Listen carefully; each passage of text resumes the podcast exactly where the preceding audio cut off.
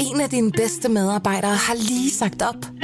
Heldigvis behøver du ikke være tankelæser for at undgå det i fremtiden. WinningTemp indsamler data gennem hyppige og anonyme medarbejderundersøgelser, så du lettere kan mærke pulsen på dine medarbejdere og støtte der, hvor der er behov. Kunder som Alfa Laval, Orkla og Volvo bruger allerede WinningTemp og ser, at det øger trivsel, reducerer turnover og hjælper med at fastholde talenter.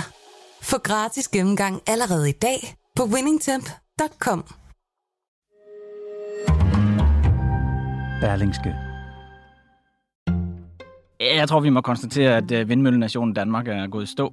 Vindmøllenationen Danmark er gået i stå. Der bliver faktisk spillet flere vindmøller ned, end der bliver stillet op i de her dage. Sådan siger Morten Dyrholm, Group Senior Vice President i Vestas. Direktør for et eller andet. Direktør for et eller andet Jeg i plejer at Vestas. sige snakkende hoved. Vi skulle helt hen til september, før Vestas fik årets første ordre i Danmark. Og det kan jeg slet ikke få mit hoved omkring. Jeg troede, vi havde travlt med at sætte vindmøller op og være et grønt forgangsland. Vi er førende på havvind og på ren energi i Danmark. Det skal vi have udbredt til resten af verden også. I dag taler jeg med Vestas-direktøren om, hvorfor vindmøllenationen er gået i stå. Svaret gemmer sig i en lille flække i Nordjylland. Det starter klokken 10 om aftenen. Det kommer som en brummen og en summen, og det kører hele natten. For den, den kommer op igennem vægge og gulve, og, og den er der bare hele tiden. Velkommen i Pilestræde.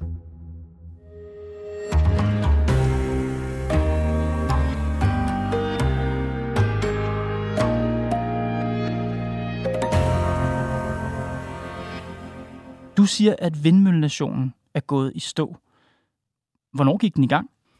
Jamen altså, hvis du tager det lange historiske sigte på, så gik den jo i gang i slutningen af 70'erne i Danmark, hvor der var nogle fantastiske, driftige ingeniører ude øh, på vestkysten af Danmark, der besluttede sig for at prøve at få noget energi ud af alt det vind, der blæste rundt om ørerne på dem. Og øh, man kan sige, det er nok en meget jysk ting, jeg er selv fra Jylland, at prøve at bruge det, man har.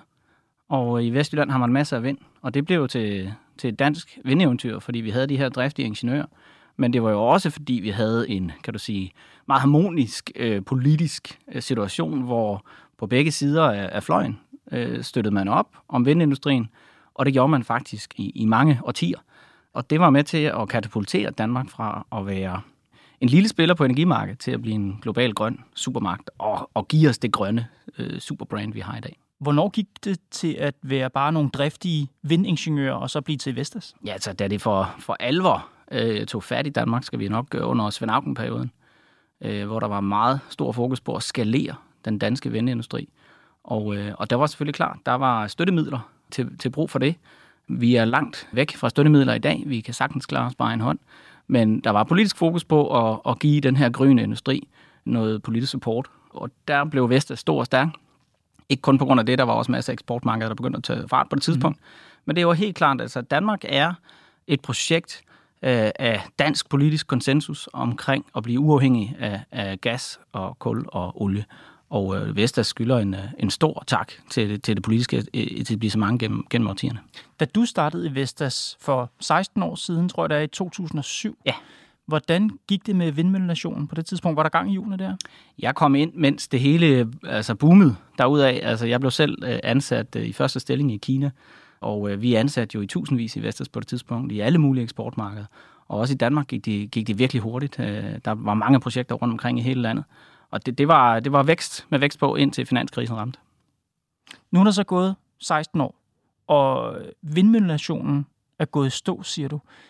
Hvordan kan man se det helt konkret ude i Danmark? Ja, så man kan jo se det ved, at der er ikke, du kører ikke forbi nogle øh, kraner, hvor der bliver stillet vindmøller op i, i det danske landskab. Du kan se det på, øh, øh, og det er måske lidt mere usynligt, men alle de investeringer, som Danmark går glip af i form af, af nye fabriksanlæg og, og test- og demonstrationssites øh, øh, osv. Du kan se det, hvis du er øh, kører rundt i landskabet, der faktisk bliver pillet vindmøller ned, som har udstået deres levetid. Og der kommer desværre ikke nye vindmøller op, de steder, hvor de bliver taget ned. Så der bliver færre vindmøller i det danske landskab, og det må jeg sige er begrædeligt, når du er en vindmøllemand ind til benet, som jeg er. Men hvorfor bliver der taget flere vindmøller ned, end der bliver sat op? Ja, altså der er jo øh, mange komplekse øh, faktorer i spil, men altså helt øh, simpelt kan man sige, at øh, der er simpelthen for mange byråkratiske benspænd og processerne for at få lov til at stille vindmøller op i Danmark er blevet så tunge og så komplekse og så risikofyldte, at der faktisk ikke rigtig bliver godkendt nogle projekter rundt omkring i landet. Det, det er kernen. Det er kernen af problemet. Mm-hmm.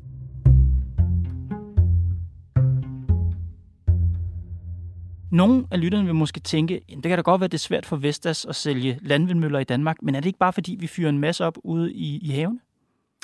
Altså, jeg vil ønske, at vi fyrede en masse op i havet, men det gør vi jo heller ikke. Der er udsigt til, at der snart skal gang i nogle udbud igen, men de møller kommer jo først op på den anden side af 2030. Så det er jo ikke noget, der sætter gang i produktionen i Danmark, eller sætter gang i ordreindtaget for Vestas nu her. Du sagde det jo før, Morten. Vestas er jo en global virksomhed. Det danske marked fylder 1-2 procent. Det kan godt være, at det går lidt træt herhjemme, men det er vel ikke som sådan noget, der er et problem for Vestas? Det er det. Altså, vi er, vi er et produkt af den danske muld. Når vi er rundt i verden, og det gælder hovedsageligt for mig selv også, som har det i jobbeskrivelsen, skal repræsentere øh, Vestas rundt omkring i verden, at man kigger på Danmark. Altså, vi er en global supermagt på vind i Danmark, og vi er det land, der er gået forrest og gået først og vi har gjort det ekstremt godt mm-hmm. øh, på vindområdet. Altså, der, der, der er lande, der kigger på os med stor misundelse på, hvor meget vind vi har fået integreret i vores elsystem. Men det faktum, at vi nu er gået helt i stå, det undrer jo så også en hel masse lande, som har kigget på os til inspiration for, hvordan de selv skulle få gang i deres vindeventyr. Nævner de det for dig, når du taler med dem? Ja, hver gang jeg er ude. Hvad siger de? Jamen, de, de kan ikke forstå det.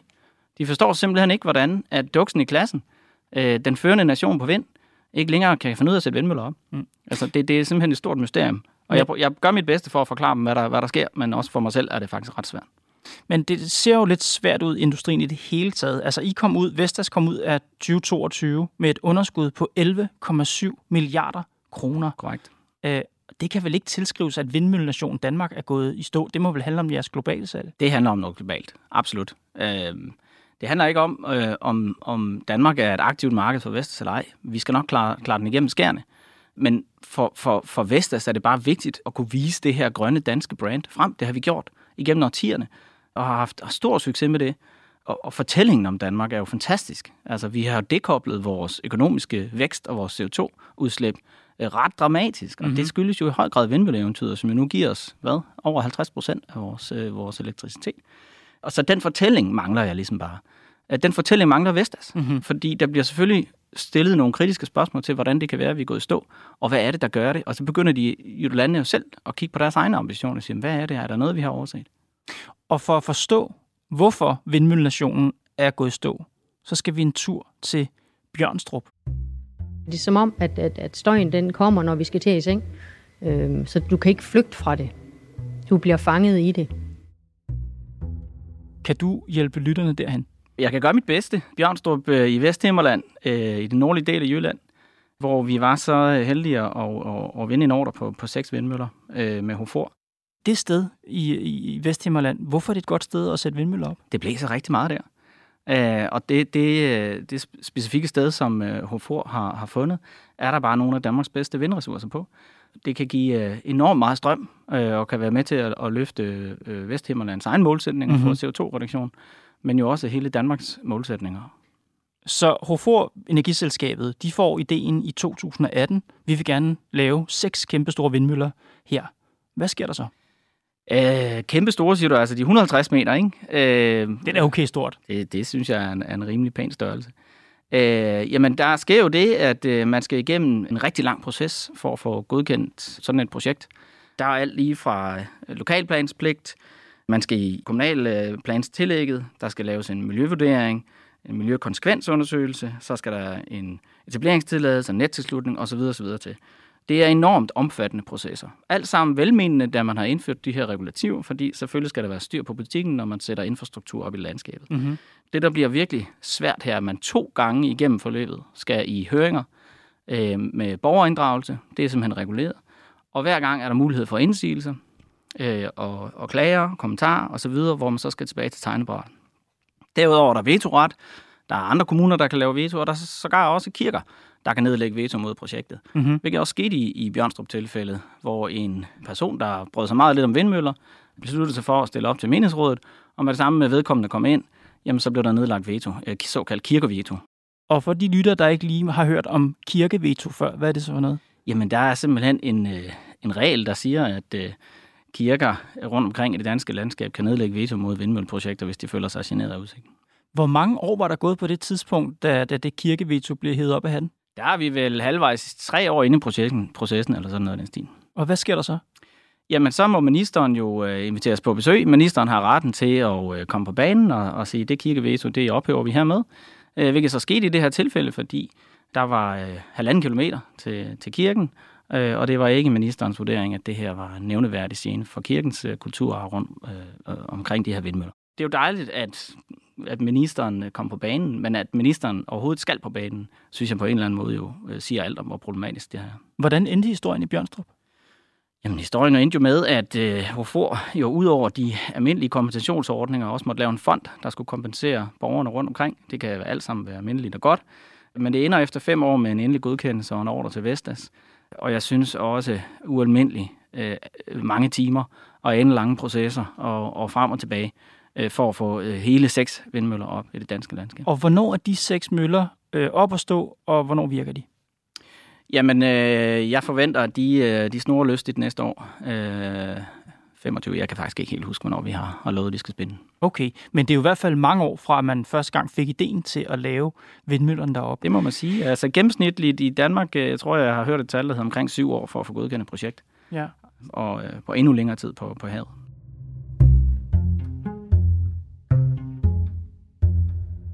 Der har jo været en del lokal modstand derop. Vi har også talt om det i medierne nogle gange. Jeg vil bare lige nævne nogle af de ting, der er blevet sagt. Altså blandt andet biskoppen i Viborg Stift, Henrik Stubkær, som jo går ind i, øh, i den her diskussion og siger, at de nye vindmøller vil komme til at stå. På en sådan måde, at deres vinger vil næsten skære skiver af kirketaget. Det lyder da ikke rart. Det er et meget øh, malerisk øh, billede af, af nogle stefældige, meget stefærdige vindmøller, der står og snorer og producerer grønne elektroner til, til, til, til gavn forhåbentlig også for kirken. Den vil vi også gerne have noget strøm gået fra. Jo, men spørgsmålet er, hvor, altså, hvor, hvor tæt er det på kirken? Ja, cirka halvanden kilometer væk fra, fra kirken. Okay. Så, så næppe nogen vinger, der kan genere den kirke. Han mener det jo sikkert også i overført betydning, men han siger også, når du kommer ud af kirken for eksempel med en kiste ved en begravelse, så vil det være meget markant, at øh, du har næsten hele horisonten, der vil køre rundt for dig. Ja. Yeah. Altså, kan du forestille dig situationen, Ja. man er til, du ved, man skal begrave et kært familiemedlem, og så kommer man ud af den her kirke, der har været smukt, og der har været sang, og så står man der med kirken, og lige så snart man kigger op, så er der bare vindmøller hele vejen rundt. Det er jo smag og behag. Altså øh, infrastruktur i landskabet er der mange øh, meninger øh, til. Øh, jeg synes øh, jo altid, man hører om dem, der, der ikke bryder sig om at se på vindmøller. Øh, men langt de fleste meningsmålinger vi har- viser, at næsten op mod 90 procent af befolkningen sådan set ikke har noget problem med vindmøller. Mm-hmm. Øh, og langt de fleste, der bor rundt omkring vindmøller, har ikke noget problem med det. Nej. Det er virkelig en lille minoritet, der råber op. Problemet er jo selvfølgelig, at de råber højst, og dem, der egentlig synes, det er okay, de siger jo ikke noget. Mm. Det er fint. Altså, man må godt uh, synes, en vindmølle er grim, men jeg kunne godt tænke mig at høre, hvad alternativet er, hvis man ikke må stille vindmøller op. Hvad er den nationale interesse her? Hvordan får vi strøm? Vil du have et kulkraftværk i stedet for? Ja. Hvor skal det komme fra? Noget af det, som nogle af de her naboer, der har været utilfredse, har sagt, blandt andet en, der hedder Ulrik Mark Jensen, som var initiativtager til en borgergruppe, der hed Nej tak til vindmøller mellem Gundersted og Blære. Han siger, Selvfølgelig skal vindmøller stå et sted, hvis det er, at vi skal bruge dem. Men jeg mener ikke, det er på land, de skal stå. Øh, Og slet ikke i den størrelsesorden, hvor de begynder at have større højder end pylonerne på Storebæltsbroen. jeg ved ikke med det sidste, men hans, hans argument er jo, hvorfor bygger I dem ikke bare ud på havet? Jamen, det vil vi da også meget gerne. Men det er bare sådan, at, at, at ved man en lille smule om energisystemet, så finder man ret hurtigt ud af, at der er brug for en god balance mellem landvind og havvind. Hvis du udelukkende satser på havvind, jamen så ødelægger du næsten elnetsystemet. Det er enormt meget strøm, der kommer fra en havvindmøllepark. At få balance i det system handler om, at man spreder øh, så mange vindmøller, man kan, ud over det ganske land. For den måde, så sikrer du den billigste strøm, den mest effektive strøm, øh, og også et balanceret elsystem.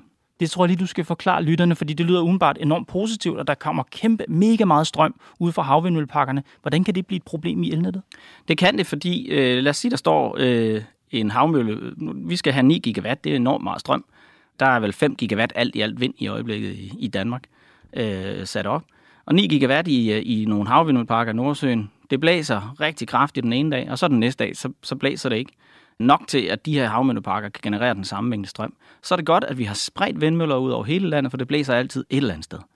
Og derfor, øh, på den måde, så kan vi balancere elnettet, i stedet for at få de her meget høje ryg med ekstremt meget vind, og så den næste dag ikke noget vind i systemet. Øh, det er simpelthen et balancespørgsmål, men også et prisspørgsmål for forbrugerne. Mm-hmm. Og, og du siger, den her sag, det her projekt fra Bjørnstrup, det viser essensen af problemet. Hvad er essensen af problemet? Essensen af problemet er, at der er for mange måder, hvorpå øh, et vindmølleprojekt kan obstrueres. Mm-hmm. At der er for mange benspænd, der er for mange processer, og der er for mange regler, og for mange vetoretter. Man kunne jo også sige, at Bjørnstrup-projektet viser noget essentielt i Danmark, nemlig at vi har nærdemokrati. Ja, jeg siger jo ikke, at man skal fuldstændig øh, sløjfe nærdemokratiet. Det, det gælder for alle infrastrukturprojekter i Danmark, at der selvfølgelig er en høringsproces. Men der er ingen, der siger, at det skal tage fem år. Altså, man kunne jo godt sige, at den her proces må maksimalt tage 12 måneder. Det er for eksempel det, som øh, EU-kommissionen er spillet ud med nu, og som vi stadig mangler at se Danmark øh, efterleve, nemlig en 12-måneders regel i forhold til administrative processer på vindmølleprojekter. Mm-hmm. Det kunne man jo starte med at sige, hvordan komprimerer vi de her fem år til 12 måneder, så vi får hele processen speedet op, og kommer i mål samtidig med, at vi inddrager borgerne. Det kan godt være, at vi kan behøve at inddrage dem to omgang. Mm-hmm. Altså, det kan godt være, at vi kan køre nogle af processerne parallelt. Og så det med vetoret, der er jeg nok der, hvor jeg siger, øh, tiden er nok øh, over for, for, den slags. Kirken skal ikke have status. Det, det kan jeg simpelthen ikke se. Hvad er det for en national interesse, der skal have lov at, at, at lave veto? Det er jo dansk energi- og sikkerhedspolitik, vi taler om. Altså, hvem er det, der bestemmer dansk energi- og sikkerhedspolitik? Er det en nabo, der er irriteret? Er det en kirke? Eller er det staten? Hvem bestemmer, hvilke elektroner, der skal i det danske elnet? Altså, det, det er jo heller ikke øh, muligt at, at decentralisere alting. Mm. Skal alt infrastruktur decentraliseres? Skal motorvej decentraliseres? Skal elnet decentraliseres? Du kan blive ved. Og så tror jeg, helt ærligt, effekten bliver, at ingenting bliver bygget nogen steder. Men alt det, du siger nu, Morten, er jo faktisk et argument for fuldstændig at afskaffe nærdemokratiet. Og bare sige, prøv her, hvis vi skal lave en effektiv løsning med infrastruktur, i det her tilfælde energiinfrastruktur, hold op med at spørge borgerne. Staten og flertallet skal have lov til at bestemme. Jeg vil i hvert fald sige, at staten må spille en større rolle. Øh, der skal både sættes nogle, nogle kvoter til de her kommuner, så vi kan sikre, at der får bygget den mængde, vi skal. Vi skal bygge 500 megawatt om året. Mm. Og så skal der nogle guldrødder til. Der må nogle andre kompensationsmekanismer til. For eksempel flere skattepenge for de her projekter bliver i kommunerne. Og øh, kompensationsordningerne, de virker. Nu taler du om penge. Nogle ja. af de lokale kan jo godt have andre argumenter. Det kan være æstetik, det kan være kulturarv. Det er ikke nødvendigvis et spørgsmål om, hvor meget de får ud af det økonomisk. Det kan også være, at de bare har en indet modstand mod, at deres landskab skal omformes med vindmøller. Det er fint. Jeg tror bare, at vi skal til at have en ærlig samtale med os selv om, hvad er det, vi forsøger at opnå her. Altså, øh, vi vil gerne gøre noget ved klimakrisen. Vi vil gerne gøre noget ved vores energiuafhængighed fra Putins gas. Vi vil gerne have billigere elregning for danskerne. Alt det fordrer, at vi får flere vindmøller sat op, både på land og til havs. Men hvis vi ikke vil det, så skal vi have en anden samtale. Det sidste, jeg har hørt fra regeringen, er, at vi stadigvæk vil det. Og hvis vi vil og hvis det, vi vil det mm-hmm. jamen, så bliver vi nødt til at have en lille smule hårdere hånd og hårdere styring fra staten med, hvor vindmøllerne kommer op, hvor mange, hvor hurtigt. En lille smule mindre nærdemokrati.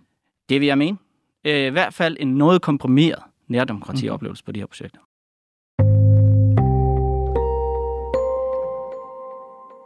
Nogen vil måske også høre den historie fra Bjørnstrup i Nordjylland som et eksempel på den helt klassiske ikke i min baghave-problematik. Der er ikke nogen her overhovedet, der er imod grøn energi.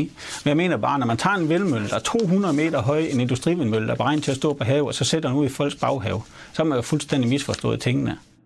Jeg tror, jeg har hørt den en million gange i min tid i Vestas. Altså, jeg kan godt lide vindmøller, de skal bare ikke stå her. Øh, men de skal jo stå et eller andet sted for pokker. Og, og, og, og alt infrastruktur mm-hmm. har jo øh, den konsekvens, at nogen bliver irriteret. Men vi kan ikke lave den grønne omstilling uden infrastruktur. Det er simpelthen umuligt. Mm. Hvor bor du selv, Morten? Jeg bor i København. Hvor i København? På Amager. Har du nogle generende ting i din baghave? Jo, her det larmer øh, masser af biler, eller fly, der flyver over mig. Og der er fest i gaderne, og altså, der, der er masser. Men hvis du nu boede et sted, hvor, der ikke, hvor du ikke boede tæt på Kastrup Lufthavn, og der så pludselig kom nogen og sagde, ved I hvad, vi bygger en kæmpe lufthavn her, så vil du vel også brokke dig? Mm, det kommer an på, om jeg skal bruge den lufthavn. Altså, øh, jeg har det sådan lidt, øh, okay, jeg synes vindmøllen, den er grim, fint nok. Jeg kan godt lide strøm i min mobiltelefon. Okay, mm-hmm. hvor synes du, den skal komme fra? Og det, må der, det er der nogle andre, der må finde ud af. Altså, øh, på en eller anden måde skal vi jo også kunne øh, levere på vores forsyning øh, og vores forsyningssikkerhed. Øh, og jeg kan da godt forstå, at man ikke synes infrastruktur, eller nogen ikke synes, at vedvarende energiinfrastruktur er spændende at se på. Men langt, langt de fleste gør. Og derfor synes jeg måske også, det er en lille smule overdrevet, at vi har lavet processer, der gør, at det hele er gået i stå, mm-hmm. fordi der er nogle enkelte mennesker derude, der ikke bryder sig om at se på vindmøller. Et bredt politisk flertal har besluttet, at vi i 2030 skal have firedoblet mængden af sol- og vindenergi på land. Hvis danskerne generelt har lige så lidt lyst til at have vindmøller i baghaven, som borgerne i Bjørnstrup, kan vi så nå det mål? Ikke med de nuværende regler, nej. så, så, så bliver det nærmest umu- en, øh, fuldstændig umuligt projekt. Og, og jeg synes, vi trænger til at have en, en ærlig samtale med os selv om, at, at øh, skal vi nå den grønne omstilling, jamen så er der nogen, der kommer til at blive generet. Og hvad skal der helt konkret til, før vi når det? Hvad, hvad skal der laves om her, så konkret du kan sige det? Vi skal have 500 megawatt stillet op om året. Øh, der skal deles nogle kvoter ud øh, til hver kommune, øh, om hvor meget de skal levere de her 500 megawatt. Øh, Men det blæser jo ikke lige godt i alle kommuner. Nej, så derfor skal man selvfølgelig kigge på nogle, nogle større koncentrationer af områder.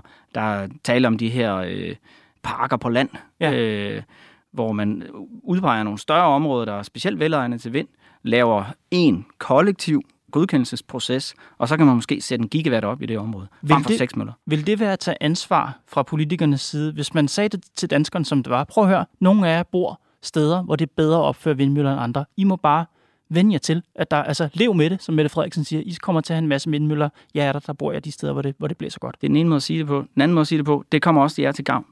Øh, der vil også være kompensationsordninger. Der vil også være puljer og fonder, øh, og fonde med penge i, og, og, og andre former for selv øh, medejerskab af de her projekter. Mm-hmm. Således at dem, der bor tæt på, på vindmøllen, de, øh, de også føler, at øh, hver gang vinden blæser, og de kan se den vindmølle dreje, så er der også noget for dem. Hvor mange flere danskere skal vende sig til at have en vindmølle i baghave? Jamen i virkeligheden så er det færre, fordi øh, hvis du kigger på teknologiudviklingen, kunne vi få lov til at sætte de nyeste møller op i Danmark, jamen, så vil du i virkeligheden kunne tage halvdelen af møllerne væk.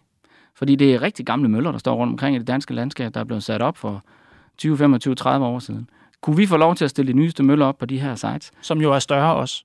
De er større, så der er i området helt klart nogen, der vil synes, at de, de fylder lidt mere i landskabet. Men til gengæld vil du kunne pille rigtig mange vindmøller ned af de gamle, som ikke producerer særlig meget strøm. Mm. Så du vil i virkeligheden få færre områder med vindmøller. De vil så blive større. Så man kan sige færre vindmøller, men værre for dem, der bor tæt på dem. Ja, det kan du sige. Hvis man er irriteret over det, så synes man nok, det er værre. Du kommer her og siger, at vindmøllenationen er gået i stå, og vi har, vi har brug for at slå et slag for nogle flere landvindmøller. Jeg tænker på, om I måske er lidt utålmodige i Vestas. Øh, I vores research til det her program, der støtter vi på et notat fra Energistyrelsen fra januar i år. Og de skriver, at den her udbygning, den skal komme, men bare roligt, det skal først starte i 25, og så skal det gå stærkt. Så skal der årligt opføres kapacitet på 300-600 megawatt landvind frem til og med 2030. Så altså med Energistyrelsens ord, bare roligt, det kommer. Ja, ja, ja, øh, det, er jo- det er jo fint nok med sådan en hockeystav, altså at tro på, at øh, så får vi bare bygget hen til 2030 de sidste par år. Øh, Det er jo bare ikke sådan, øh, tingene er. Altså, hvis hvis øh, energimyndighederne i Danmark stadigvæk mener, at det skal tage minimum fem år for godkendte projekter, så er det jo nu, hvis vi skal nå det i 2030. Øh, men hvis de kommer med en eller anden øh, du ved, magisk løsning på at få det barberet ned til 12 måneder, jamen så kan det godt være, at vi når det. Men så skal vi også til i gang. Mm-hmm. Klimaministeren Lars Ågaard, han siger til Berlingske, snart kommer vi med et større udspil, som skal understøtte ambitionen om at firdoble produktionen af grøn strøm på land, og samtidig er den nationale energikrisestab Next også i fuld gang med at se på tiltag, der kan fjerne barriere for vedvarende energi på land. Får det dig til at sove trygt om natten? Jeg tror, vi er øh, 35.000 ansatte i den danske vindmølleindustri, der kigger med, med spænding på, hvad det er, der kommer. Der er ikke noget, vi heller vil, end at producere møller til Danmark og stille øh, vores fantastiske danske te- teknologi op i det danske landskab. Så vi kigger på det her med, med spænding. Jeg er efterhånden der, hvor jeg tror, at de har lyttet. Og det tror jeg, de har, fordi det rent og sker nødvendigt. Ud fra de samme øh, årsager, som jeg, jeg sagde før. Vi kan ikke løse klimakrisen uden om det her. Mm. Mm. Vi kan ikke få energiuafhængighed uden, uden øh, det her. Og vi kan heller ikke få lavere elregninger uden det her. Så det er rent og sker nødvendigt, at vi får de her møller op. Det er jo ikke et spørgsmål, om vi skal eller ej. Mm. Altså, derfor er jeg egentlig ret fortrøstningsfuld. Jeg tror, der kommer noget nu, som forhåbentlig kan, kan rykke på, på problemstillingen. Jamen, fedt. Morten Dyrholm, tak fordi du kom i Pilestræd. Det var en fornøjelse.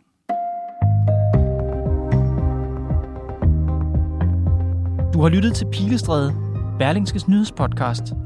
Holdet bag er Thomas Arndt, Mads Klint, Bo Lange, Karoline Nord og mig, Kåre Svejstrup. Vi er tilbage i morgen.